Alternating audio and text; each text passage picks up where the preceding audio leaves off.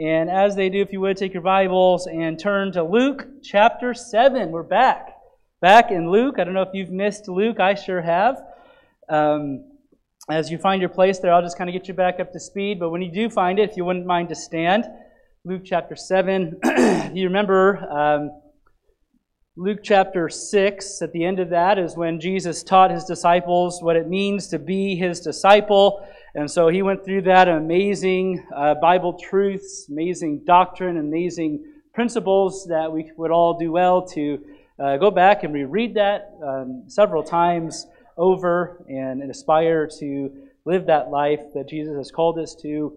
And then he left that teaching, and the, the verse, first part of chapter 7, he left, ended his sayings in verse 1, and went to Capernaum. And when he got to Capernaum, he, remember, ran into that centurion. Remember him? The centurion, and he had that servant who was sick, and Jesus showed his power. And the centurion knew who Jesus was. He knew the power of Christ, and he said, You don't even have to come see us. You don't even have to enter my house. You just say the word, and, and my, my servant will be healed. And, and Jesus did, didn't he? He healed the son, I mean, the, the servant there.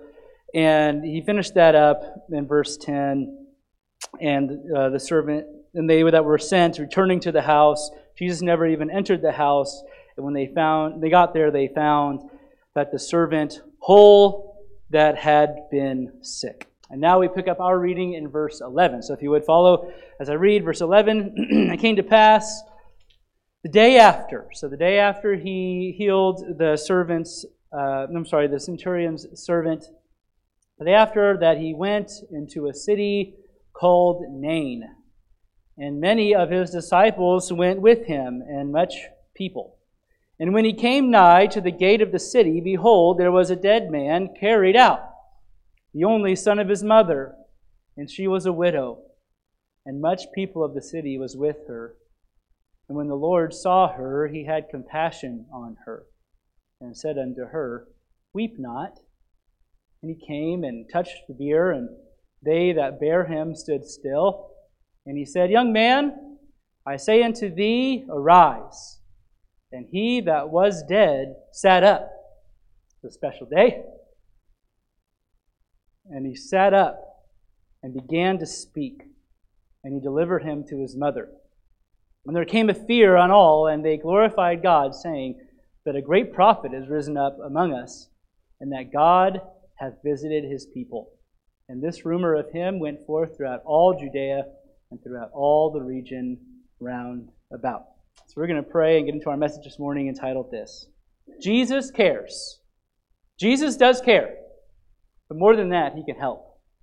Jesus cares and he can help. Let's pray. We'll get right into our sermon this morning. Lord, thank you for your word. Thank you, Lord, for your compassion, God, that you have on us. Thank you for sending your Son, Lord. Uh, no, no greater way that you showed us your love for us than that you came and became a man, lived among us, and died for us. We're thankful for that, for your love for us, your compassion for us, and thank you for your power to help us in our time of need. Pray that you help me as I explain that this morning. Help us to have hearts that are ready to hear from you. Love you, Christ, and I pray. Amen. Amen. You may be seated. Thank you so much for standing. so the day after Jesus healed that centurion servant, Jesus came to this small town uh, called Nain that we just read about.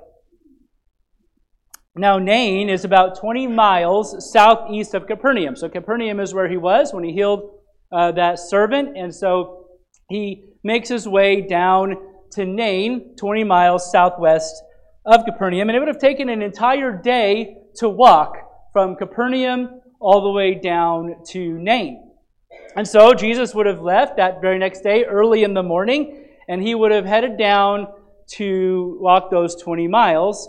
And, there, and the Bible says that at the end of verse 11 that his, many of his disciples went with him and much people. And so all of these people followed Jesus and walked all day from Capernaum all the way to this town, Nain. Now, Nain, you have to understand, this is a very small town insignificant town. There's no, really no reason uh, to go to Nain. This is the only time that this city is mentioned in all of the Bible. And so, why would Jesus and, and, and all of these people be walking all day from Capernaum to Nain. Now, Jesus knew why he was walking all that way and walking all day, but the people really didn't know. They were just following Jesus and they knew something was going to happen. He's been performing miracle after miracle and, and, and they were there to listen to his teachings, but they really had no idea what was going to happen, but Jesus did. And he was planning to go to this town and to help this widow woman. And as we read in our passage, to, to raise this young man from the dead. That's what he was headed to go do. And so as he came close to the gate of Nain, there was a funeral procession going on. If you look in verse 12, as he came nigh to the gate of the city, behold, there was a dead man carried out, and the only son of his mother, and she was a widow. And so he comes up to this city, and it says the gates of this city, and you might be thinking in your mind like, like Jericho, and there's like a, a wall around the city and gates, but there wouldn't have been. This is just a small town, and it wasn't a gate that was there for protection or anything like that. No one was trying to invade Nain. It would have just been the, the entryway, right? Like, and you come into Falls City, and we have the falls of Falls City now. Amen? And we have them. And so that's kind of the idea. It's like, here you are, welcome to Falls City, right? And so he's coming to the edge of the city, he's coming to the gate of Nain, and as he's coming to enter in the city, before he gets there, a, a, a line of people walk out, and the line of people are walking out, and behind them is a dead body. And so it's a funeral procession. And there's a lot that we can be said about that that we just won't get into this morning. Um, but funeral ceremonies at that time, there would have, they would have uh, done that, the funeral at the end of the day. And they normally would do the funeral the day that the person passed away because they didn't have a lot by way of, of preserving the body and all of that. And so they wouldn't have done all of that. And so uh, normally the body would, whenever they would pass, they would cover the body. They would put, you know, the, the perfumes and, and the things and the oils and all that on the body. And then they would put it on what our passage calls a bier. B, uh, B-I-E-R, a bier. What that was is it wasn't like a casket. It was more like a stretcher. It was like a, a board. And they would put that body on the bier and then they would, you know, make all the arrangements for the funeral procession, and, and they would actually hire mourners, which is kind of weird for us to think about. But there are people who are professional mourners who would come and mourn the death of, of the loved one. Um, anyway, and so they would have been there, and, and the rest of the, the you know procession, the funeral procession would have been there, and, and so we see all them there. And there was a pretty big showing for this young man. Of course, most likely lost uh, more too early in, in everyone's mind. And so if you look at the end of verse 12, there was much of the city with her. And so uh, they, they have this, this procession, and there's these people walking. And, and as Jesus is approaching the city, he sees all of this happen. And he doesn't just see all the people there, he doesn't just see the body, he sees the mother of the young man. He sees the mother of this young man. And the Bible says that she was a widow. She was a widow. Yeah. And so what's happening here is this woman who Jesus encountered was in a hopeless situation. In a hopeless situation. And Luke is making very clear that this was a hard thing. This was her only son, Luke, Luke says. Her only son. So this was, not only was she losing her son, she was losing her only son. And this is a big deal today, but it was even in some ways even a bigger deal at that time. Having a son, especially in that time, was the dream of almost every Hebrew mother. If you didn't have a son in that culture, it was the end of the family. And the family was very important at that time, and, and they worked together, and, and there was legacies built, and, and really the children would take care of the parents. There's a lot that was going into this and in that culture. And so if you would if you didn't have a son, your family tree, your family line was, was done.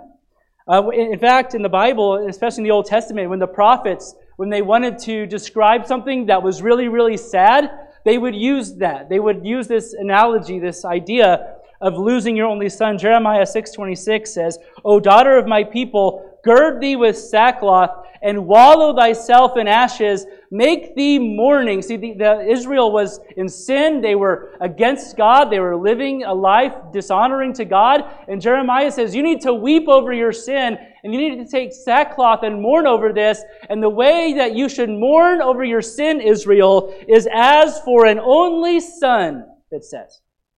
Most bitter lamentation, it says. So Jeremiah says, I want you to weep and mourn over your sin like someone who has lost their only son. You see that? Following?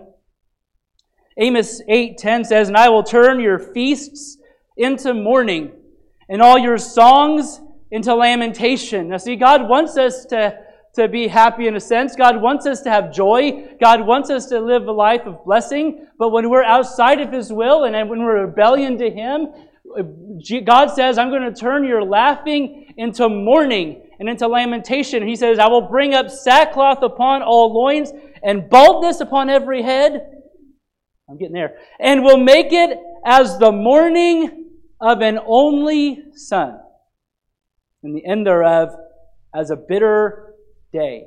And so they would use this idea of losing your only son as, as really a, a, one of the most sad scenarios in that day, one of the most uh, powerful times of mourning, one of the most worst possible human loss, really, most likely the worst possible human loss was the loss of an only son. It's the loss of the future of the family. And if you think about it, John 3:16 says that God so loved the world that he gave what? His only son, you see. And that was hard for the Godhead to go through that. And Jesus suffered as he was separated from the Father on the cross. But the Father suffered as, as for a moment in time, the Son took sin upon himself. And for a split second, as the world went dark, the Father and the Son's fellowship was broken because there's nothing worse in, in, than in, in, in this time, and in Jewish culture especially, than the loss of an only son. So Luke makes a big deal about this. It was a hard time for this lady. And so not only was she mourning her son and not being with her anymore, but she was also losing her family's line. But it was worse than that. Because right after that, it says that she was a widow, you see. She was a widow. The woman had already lost her husband. And now she's lost her only son. And by the way, her only son who would carry on the legacy of her husband, you see who, he's al- who she's already lost. And especially in that culture, it would have been even extremely difficult to be a widow. Because in, the, in that culture, uh, it was hard for a woman to provide for herself and, and to protect herself. And so, probably, even her son, you know, he was a young man, he wasn't a boy, he was a young man, and most likely he was the one that was protecting her and, and watching after mom.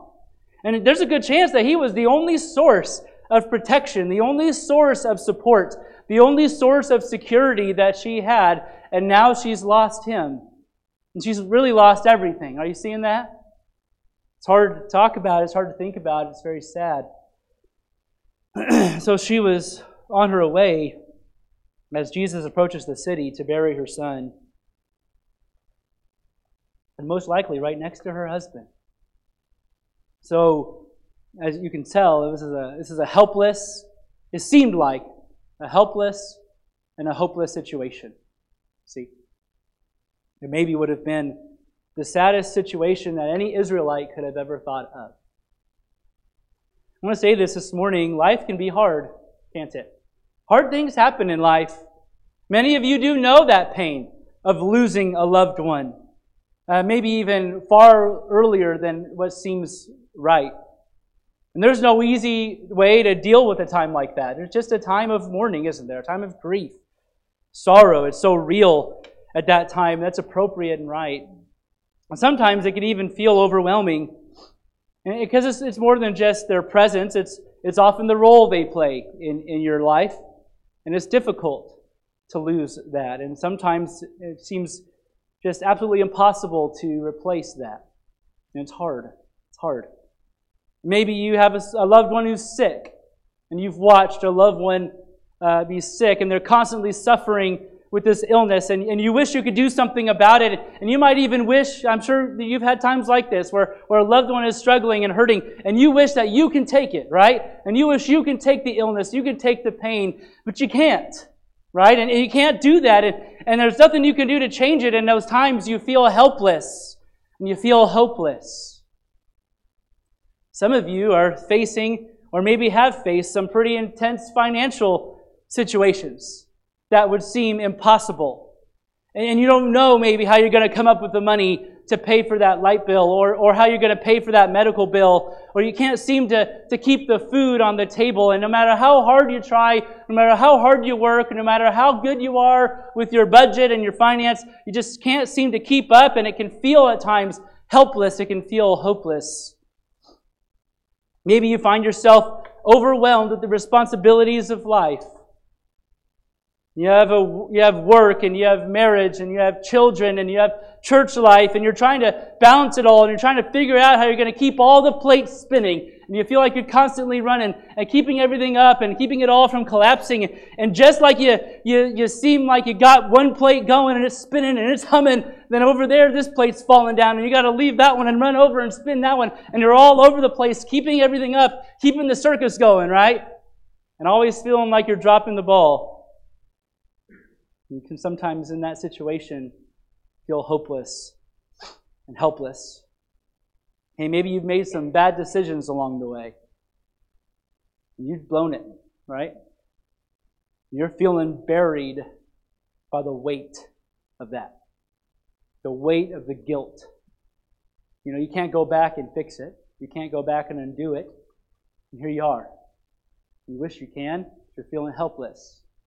You may be buried by the consequences, the, the aftermath, right? Of that, of that decision. Because, you know, decisions do have consequences, and sometimes you're, you're overwhelmed by that. Maybe you're caught in the thick of thinking about how that life will never be how it was, how it used to be, and you'll never be able to get back uh, to that life, maybe in your in your mind, feeling that way feeling like you've ruined everything. Yeah. We've all been there at times. The shame, the guilt, sometimes is more than you can bear, and you feel helpless and you feel hopeless. And that list can really go on and on, can't it? So many areas of life where we just feel overwhelmed and like you can't do anything to fix it. You're burdened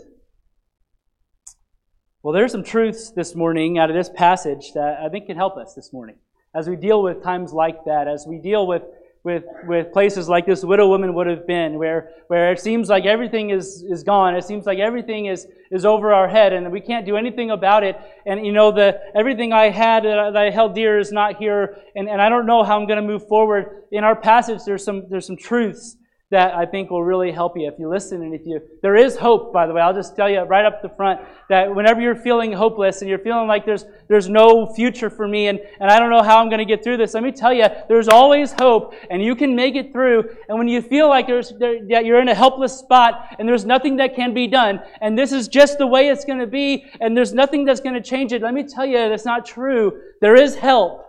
There is help. So let me explain that to you this morning as we get into our passage, as Jesus sees that lady, this woman, and he sees her situation, the first is this. I want you to, I want you to get this. Jesus sees you. As you're going through this, as you're dealing with the weight of your situation, you need to, first of all, you need to understand this.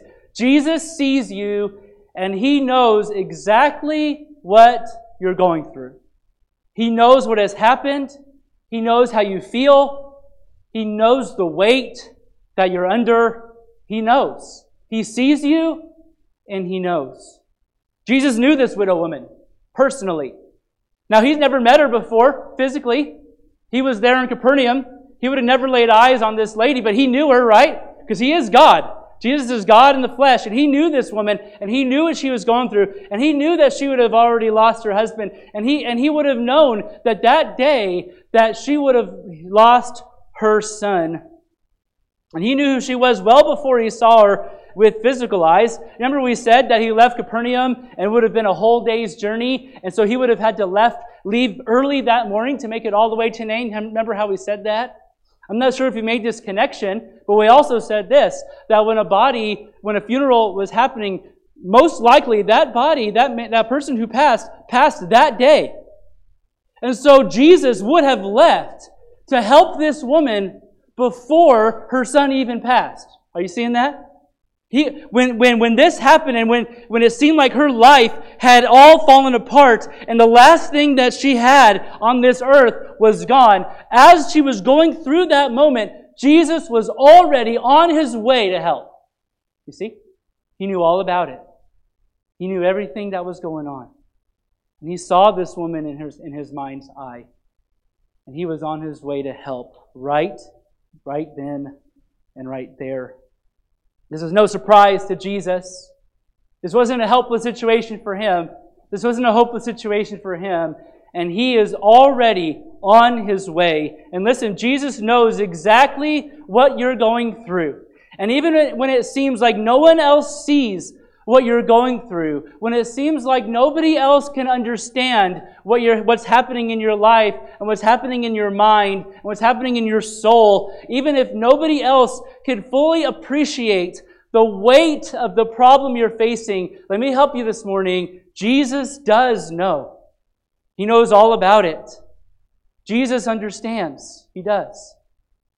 He knows everything that has taken place. He knows what's happened to you. He knows the impact that it has had on your body and on your mind and in your soul. And He knows it better than even you know it. He knows you. He sees you. And by the way, He knew it all before it even happened. And there's a good chance that before that even took place, that God has already been at work and, and navigating and orchestrating a way to give you the grace that you need to make it through this time. He's already at work. And at those times, it feels like God is so far away that he has no idea what's going on. But it's in those times where Jesus is most at work and he is on his way. He is on his way to help. I want you to know that. He sees you. He knows. Better than even you do. Even when nobody else understands. So that's number one. Jesus sees and he knows. Number two is this Jesus cares. He cares about what you're going through. Look at verse 13. And when the Lord saw her, he made it to the city, he had compassion on her. He had compassion on her. Compassion there, it carries the idea of a churning of the stomach. It's like we say today, our, our heart hurts for them. And Jesus had compassion on this woman, and he saw this woman, and he saw what she was going through, and he cared for her, and he, and he cared about what was happening to her. And of course, Jesus knows what's going on. And, and sometimes intellectually we can say, yeah, I know Jesus knows, and, and we're going through a hard time. And, and, you know, a brother comes and they're trying to be a help, and they put their arm around you and they say, you know, brother, Jesus knows. God knows. And you say, yeah, I know he knows. And of course he knows. But it's more than that, isn't it? He doesn't just know. He cares. He does. He doesn't have to care. He's God, right? He doesn't have to, but He does. You say, How does God care about my situation, and everybody else? He's God. He can handle it, right? And He cares and He sees you in a personal way. And if you were the only person on planet Earth, He would care. He cares for you. He, uh, the song says, He loves me like I was His only child. That's how God thinks of you. He knows you. He sees what's going, what, you're, what you're going through, and He loves you, and He cares for you.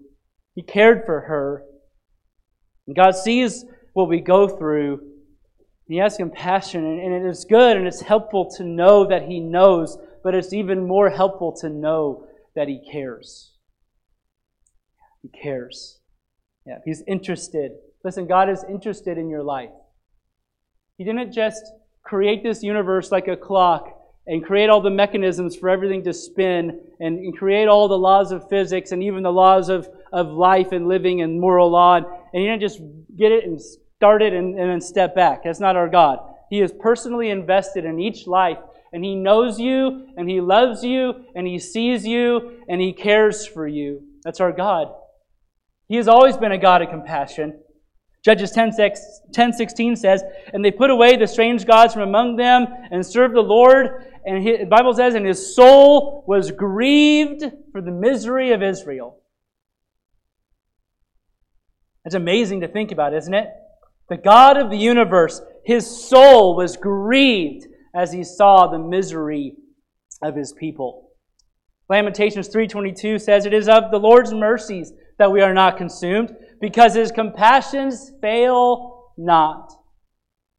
And when God became a man named Jesus Christ, over and over again, he was described as having compassion on the people. We, we see it obviously here in our passage, but in, in Matthew 9:36 it says, And when he saw the multitudes, he was moved with compassion on them because they fainted and were scattered abroad as sheep having no shepherd.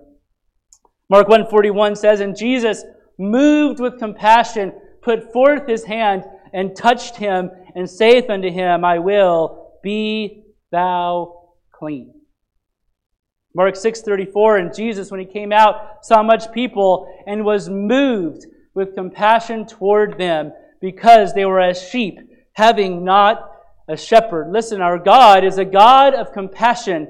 And 1 Peter 5 7 says this Peter says it right here casting all your care upon him. Why? For he careth for you. God cares for you.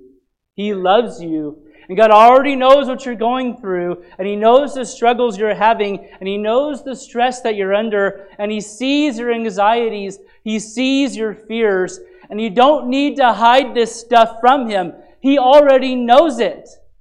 We don't need to be shy with God and try to hide what we're going through with Him and, and be embarrassed as we talk to Him. No, He already knows your struggles. He knows how maybe you're even losing faith in Him in some ways and you need Him. And He desperately wants for you to cry out to Him. If anything, it makes Him annoyed that you're not coming to Him. Right? He wants you to come to Him.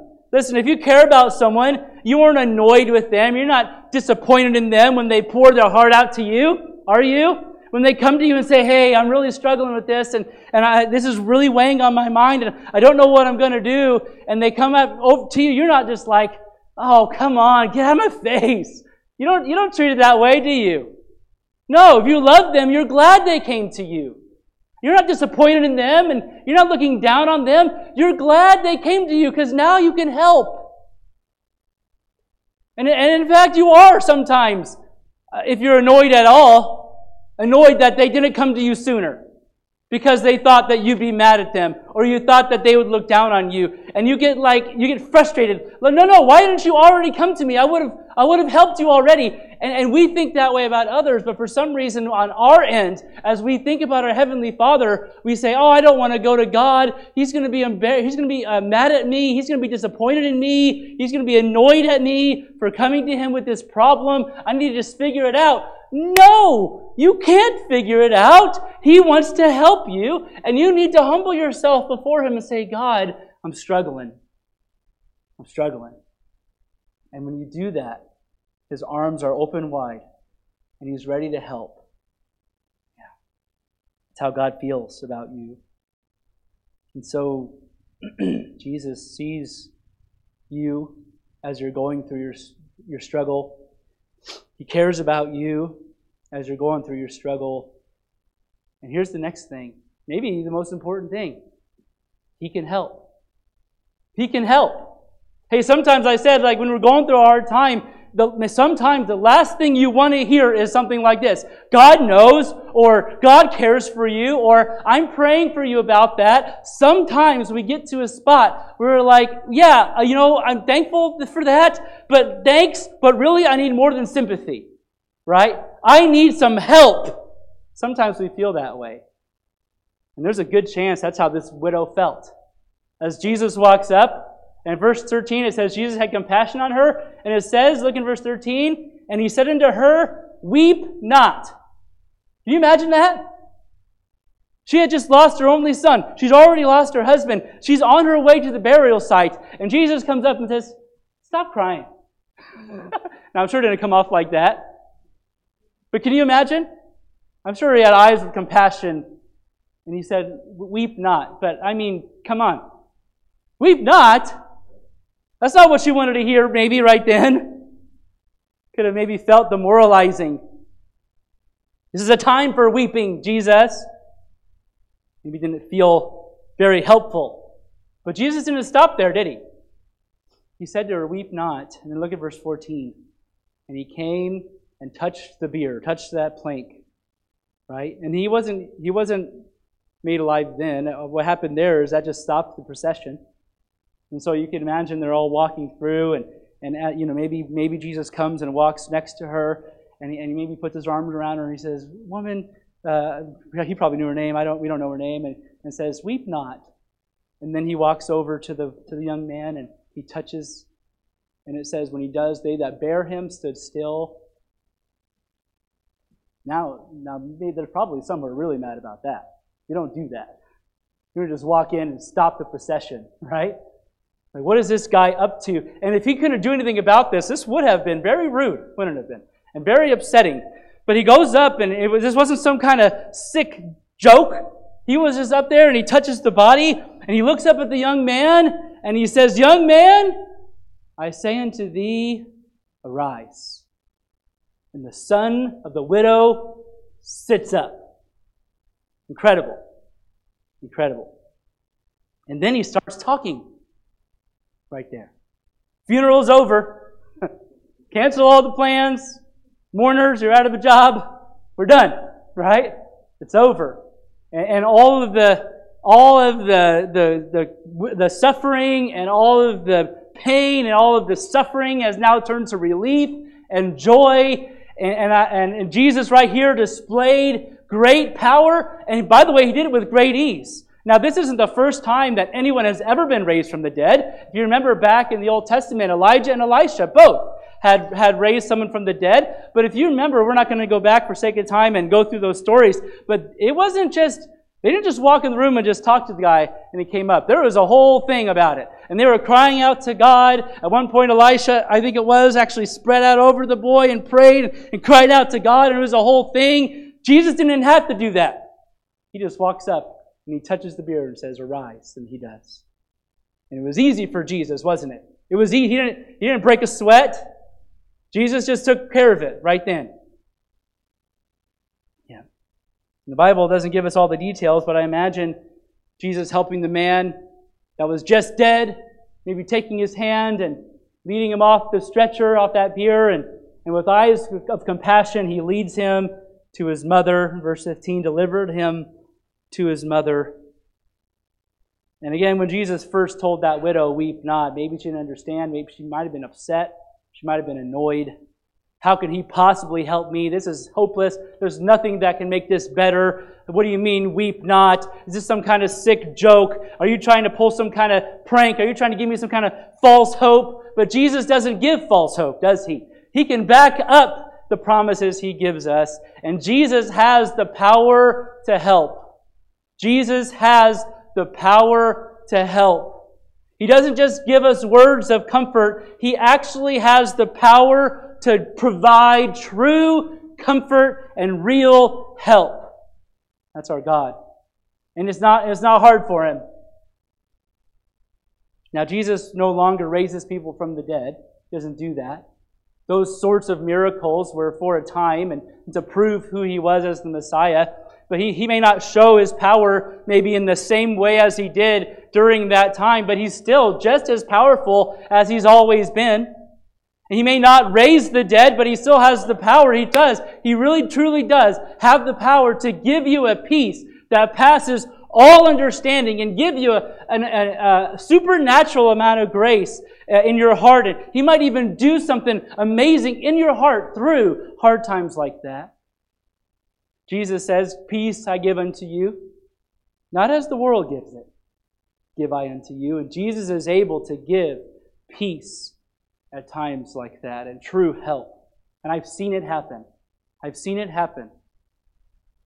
He still has the power to provide for your needs. He still has the power to restore a marriage. He still has the power to heal sicknesses. And, I, and we've seen that over and over as a church family, haven't we, as we've prayed for people who have gone through health issues and health struggles. No, he's still in control of, of sickness and disease, and he still has the power to, even if he doesn't heal you of the, of the illness, he has the power to give you the grace to make it through that. He still has the power to give you victory over sin. He still has the power to give you victory over addiction, to give you victory over bitterness.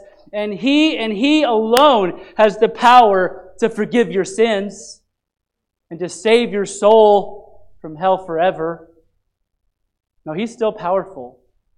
He can still help. And by the way, he's still our only hope in the end. No, you can seek comfort and help in a lot of places, a lot of wrong places, and a lot of our world goes to places to distract themselves and to, to drink themselves out of it or to, to drug themselves out of it or to escape in some false reality. And, and there's a lot of places you can go to get to get the wrong kind of help, but you can even get the right kind of help from, from family and friends and, and you know, maybe uh, music can do that, and there's a lot of things. But in the end, you're, you're only going to get true and lasting help from Christ. From Christ. He's who you need in the end. And I don't know what your struggle is this morning, but I do know this Jesus can help. Jesus can help. And right now, you might be thinking, I don't know if that's true and I actually, kind of, Pastor, I'm a little bit mad at you for saying that because my situation, there's no helping it. I'm sorry. I, I, love you, and as compassionately as I can tell you, until it just happens and you and you understand, uh, as as as, as passionately and as um, as tactfully as I can say it, there is help. Jesus can help you, no matter how how hard it is to believe that right now in this situation. He can help you. And I'm not just telling you that to try to make you feel better. And I'm not just saying that because that's what Christians say to sound religious. No, no, God is real. And He really does know what you're struggling with, and He really does love you more than you can know, and He really does care for you more than you can know, and He can help you no matter how difficult, no matter how helpless, no matter how hopeless you feel the situation is. God sees you, and He desperately wants to help you, but you're going to have to let Him. You're going to have to let Him and submit to His help. Now, He won't force His help but He's waiting for you to let Him help. If you don't know what to do or how He can help or what in the world can give me comfort right now, um, let me just tell you this. That's part of why God called me here. I, and I would love to, to sit down with you. And sometimes it's hard to see it. And no matter how much you read your Bible, you can't seem to find it. And I'm telling you, that's part of why God has, in His plan, given you a pastor. Because my one of my jobs, primarily, well, here's my job primarily, is to show you what the Bible says. And I'm here to preach the Word, and in a setting like this, and, and it's helpful. But but part of my job is to sit down with you and to, and to hear your issues and and to walk with you and to show you from the Word of God how that He can help you through that and if you're here this morning and you're struggling and you're saying, Oh, I don't want to bug the pastor with it, he's busy and I'm going to annoy him. Hey, I thought we already dealt with that. If you're thinking that, I'm mad at you right now. Okay? Don't think that way. That's why I'm here. I'm here to help you. I'm here to walk with you through it. And yeah, I got things to do, but we can make it happen. Come talk to me. I, I, but the last thing we need is for you to go through this and to feel hopeless and to feel helpless and defeated and overwhelmed and then give up. No, we're here to help. You say, no, I, maybe I've, I've already gone too far. I've already done some things with this I shouldn't have done, and it was already bad, but I just made it worse, and there's no getting out of it. No, that's, that's not true. It's a lie from the devil. God can help. His grace is greater than what you're going through. And I would, I, would, I wish I can make you see how desperately I would love to sit with you and talk with you through this. I would love it. There is no, there's no greater joy for me than to walk you through and give you the help from God. I can't, I, I'll tell you this, I can't help you. but I know God can. And, and, I, and I'll, I'll sit with you and, and we'll go through it. And, and even if you don't believe it at first, like this widow woman, listen, just what else do you got? Come to God. He can help. One more point, and we're done. As Jesus helps you through your struggle, your life becomes a testimony of his power. Look with me at verse 16 to 17. And there came fear on all, and they glorified God. Hey, that's awesome. Saying that great prophet is risen up among us, and that God hath visited his people. And this rumor of him went forth throughout all Judea and throughout all the region round about. And so this boy, this young man, you know, sits up and speaks, one who was dead, and Jesus lifts, you know, helps him off the stretcher and delivers him to his mother. And everyone is seeing this, and the Bible says a fear came on them, and they glorified God, and they recognized that Christ was, if nothing else, a great prophet, and his fame spread abroad. Now, I will say this, that that's not enough to forgive them of their sin. No, Jesus is more than just a great prophet, right? And it, and it wasn't enough for them to just recognize him as a great prophet. They needed to recognize who he was as the Son of God, the Messiah who had come to take away the sins of the world. And they needed to place their faith in him and ask him for forgiveness that way. So it wasn't enough that they saw him as a great prophet. But I will tell you this it is a good start, isn't it? Before this time, they didn't believe in him at all, potentially. And here's what it did do it pointed them in the right direction.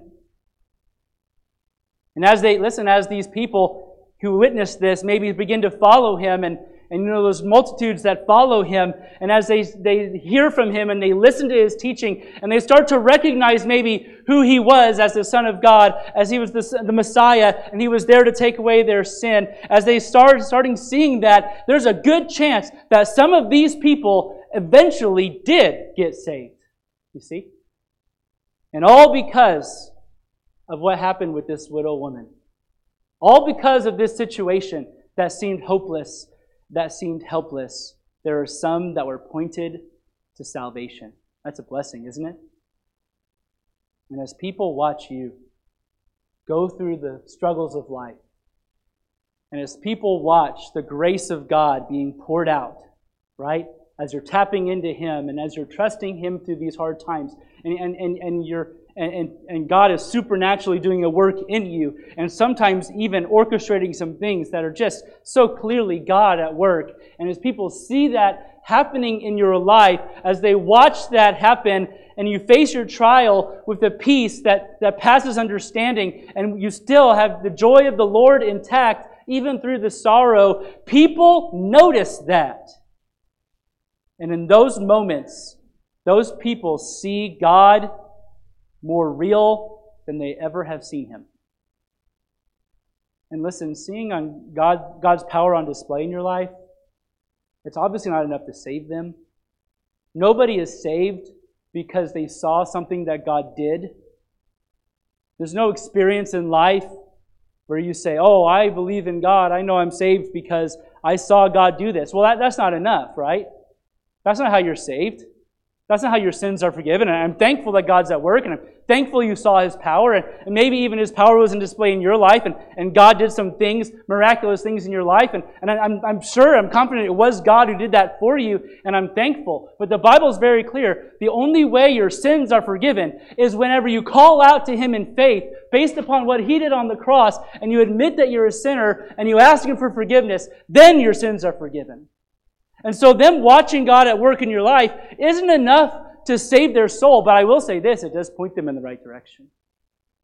And there's a good chance that they'll watch your life as you deal with these struggles and as you trust the Lord and get through them, and they'll notice and they'll become interested. And they might even start coming to church. And they may start hearing the gospel.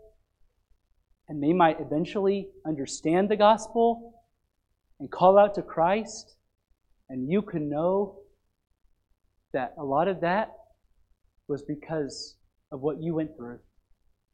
And all of a sudden, it's worth it. Amen. And by the way, you don't always get to see the fruit.